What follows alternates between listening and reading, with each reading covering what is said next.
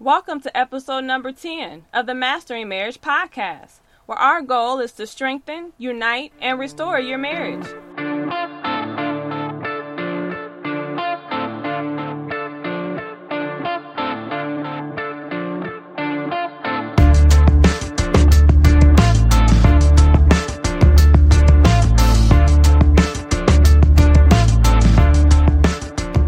Hi, everybody. My name is Amanda Taylor, and together with my husband David, we are the co founders of MendOurMarriage.com. And our goal is to break the back of divorce by bringing married couples together to be accountable, keep the passion alive, and expose the hidden issues that try to rip marriages apart. And we are back in the booth with another listener's question. Here again with, of course, myself, Amanda, and my co host, my husband, my bookie, Bookie, David Taylor. DTZ. hey guys, we're back in the booth. Hey, hey, and hey. we would like to welcome you to episode number 10 of the Mastering Marriage podcast. One zero. One zero. And you know what? Here's a here's a cool fact. Most podcasts don't last past seven episodes. They Wow. they don't. And so we've made it over the hump. We're at ten. That's awesome. Yeah, I know. We should have celebrated at eight, but we're celebrating at ten. Um, this is good because we have another listener submitted question today. Uh, but before we get into the question, and actually before I play it because it's a voicemail, I would like to read to you guys a, uh, a review that we got on iTunes. This one touched my heart, and um, I, just, I want to read it for two reasons. Number one, because I want to give this person a shout out, but number two, I want to let you guys know that we listen and read every review that we get. So if you're gonna write one, we're gonna read it, and so we appreciate the support. And the more reviews we get, the better off we are at exposing the issues of marriage to more people, so more people That's get right. to see what we got. Um, but anyway, let me read this, and then we're gonna get right into the listener question. All right, let's This go. person wrote, and her name is Michaela Silo. I think that's how you pronounce it. Um, and she said, I was ready to leave my husband today, but then I listened to the first podcast from Master, Mastering Marriage, thanks to an email alert about the podcast, which caused me to rethink my situation. And although there's no guarantee that I won't leave eventually, the Taylors' openness and practical advice helped me to reframe my position today. I am likewise willing to listen to the other podcasts because the Taylors' perspectives are grounded in biblical principles and sound mental health parameters that are easily digestible. That was good. That was real That good. That touched my Thank heart. Thank you, Michaela. Yeah, thank you, Michaela. We really appreciate it. Shout out to you wherever you are. Hopefully, you're listening to this episode. So, here's what we're going to do we're going to play the question, and then we're going to come back with some juicy meat for you. I've been married for eight years. Tomorrow will be eight years. I've been married to my husband. We've been together for 13 years. Um, the past two years have been rough, the worst ever. Past two and a half, three years have been the worst ever. He's cheated on me um, more than one time. Uh, just a few months ago, I was telling him I wanted out. I want a divorce.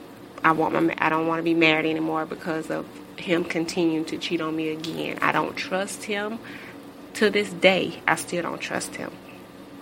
But I find myself lately wanting my marriage. I want my husband. I want us to work. I want to fight for my marriage. I want to see if we can get past this for good this time. And my question is is that possible?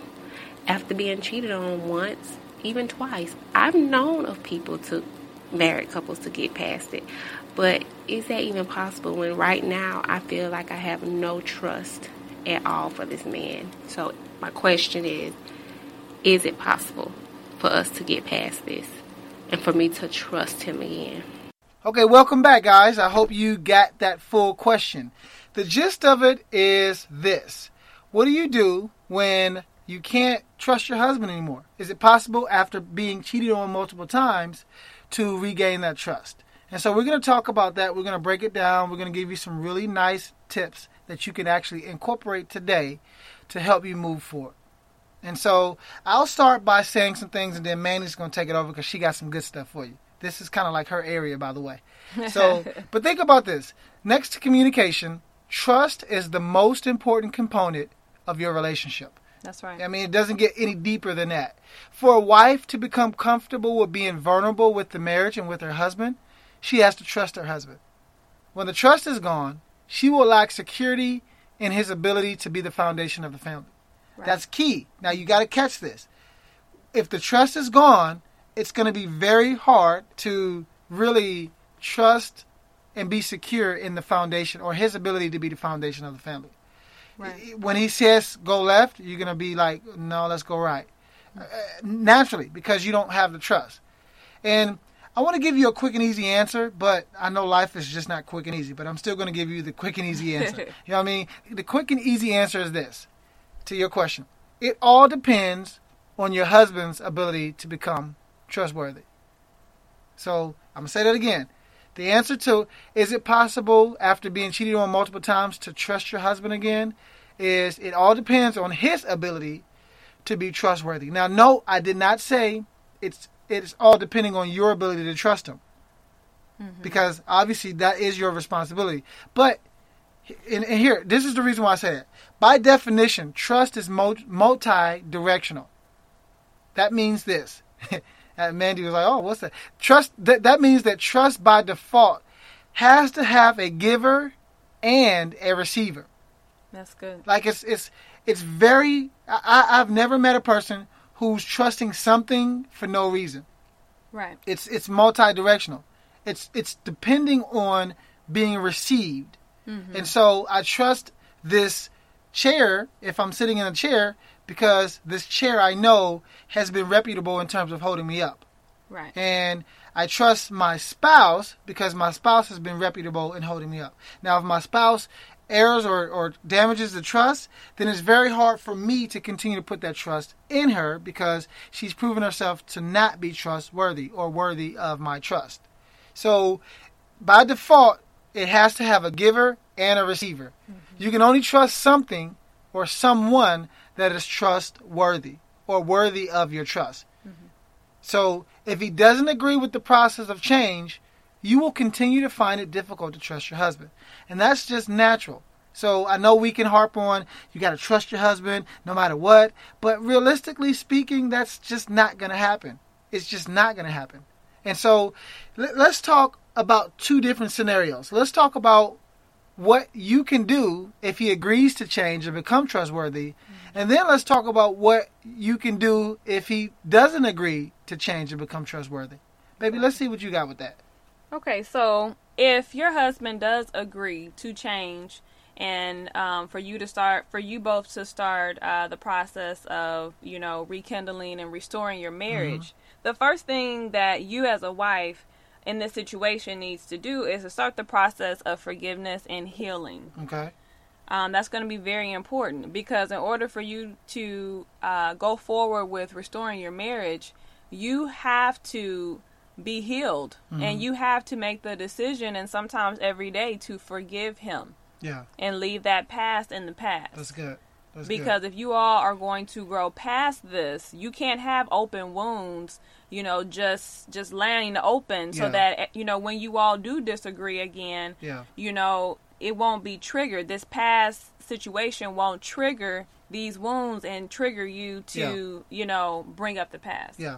Okay. Okay, and then number two, of course, you have to make a decision to truly let it go. Okay. You can't hold him hostage to the past.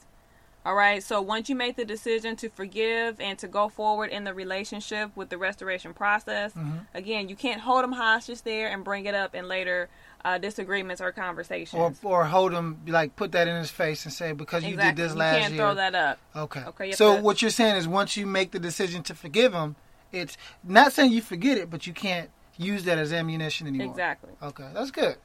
All What right. and else? then also you need to make sure you surround yourself with things and with people that are positive and uplifting. Okay. Okay, so as far as the um, surrounding yourself with people, you need to make sure that you are around people who are positive, optimistic, and objective. Oh, okay. Good. Okay, so again, positive, uh, um, objective, and optimistic. Okay. So you want to make sure that you know you have a support system who is supporting your efforts to restore your marriage.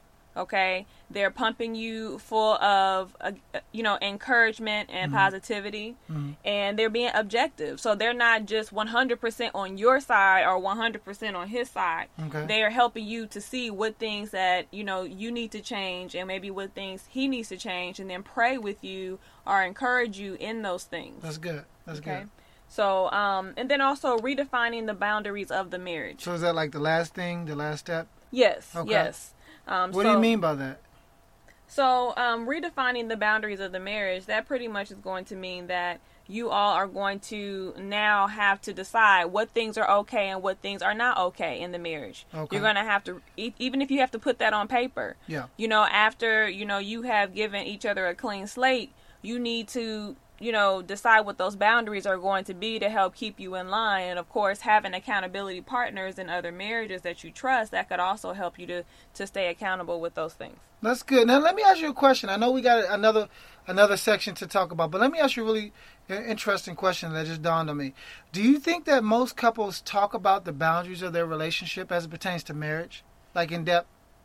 Okay. Um, I don't think that a lot of a lot of people do that prior to getting married. Okay. Um, I think that what happens is they hit these roadblocks during the marriage, and then it kind of blows up, and then they sometimes or a lot of times they don't know what to do with it. Well, do you think it's because of their like invisible expectations for the marriage?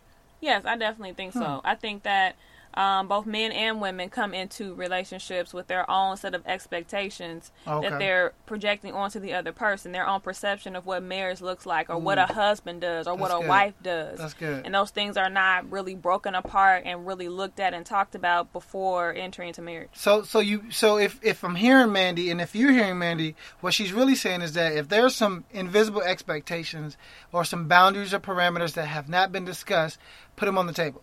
Let's talk about what what can you do if he doesn't agree to change. Well, if he does not agree to change, Mhm. I mean, y- you can't do this by yourself, and you can't make him change. Yeah. I know that even in our relationship, just just a brief example, and I'm sure David doesn't mind me sharing. When I we, not mind. when we were at a place when David wanted out of the relationship and he felt like he didn't love me anymore, Deuces. we went through. I'm sorry. That was petty. That was petty. very petty. I'm sorry. But anyway, we can laugh about it now.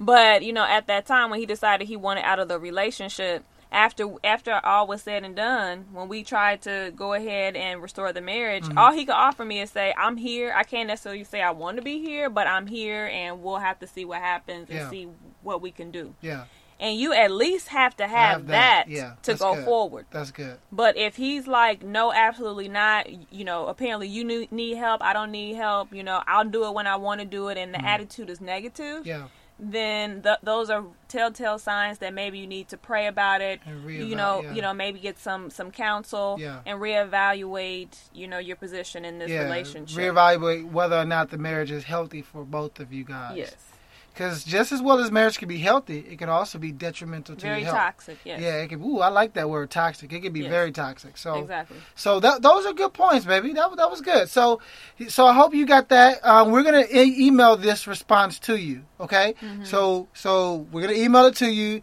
We want you to work it out. However, it takes two. It does. It take takes two two. at the end of the day. Yeah, and so And even even if it takes two, and one person is they they can't Hey, give much. yeah, if they giving can you twenty percent, ten percent, five percent, that's Yes. enough to work with. exactly. But it needs to be more than zero. yes. If he's out there having soul, soul, what is it, sowing his royal oats, Okay. and, uh, okay. Coming to America. and you ain't, it, it's just not gonna work. Yeah, Honestly, exactly. not not not right now. No. No. So so thank you for your question. Keep them coming. Yes. Um, thank you for your support, guys.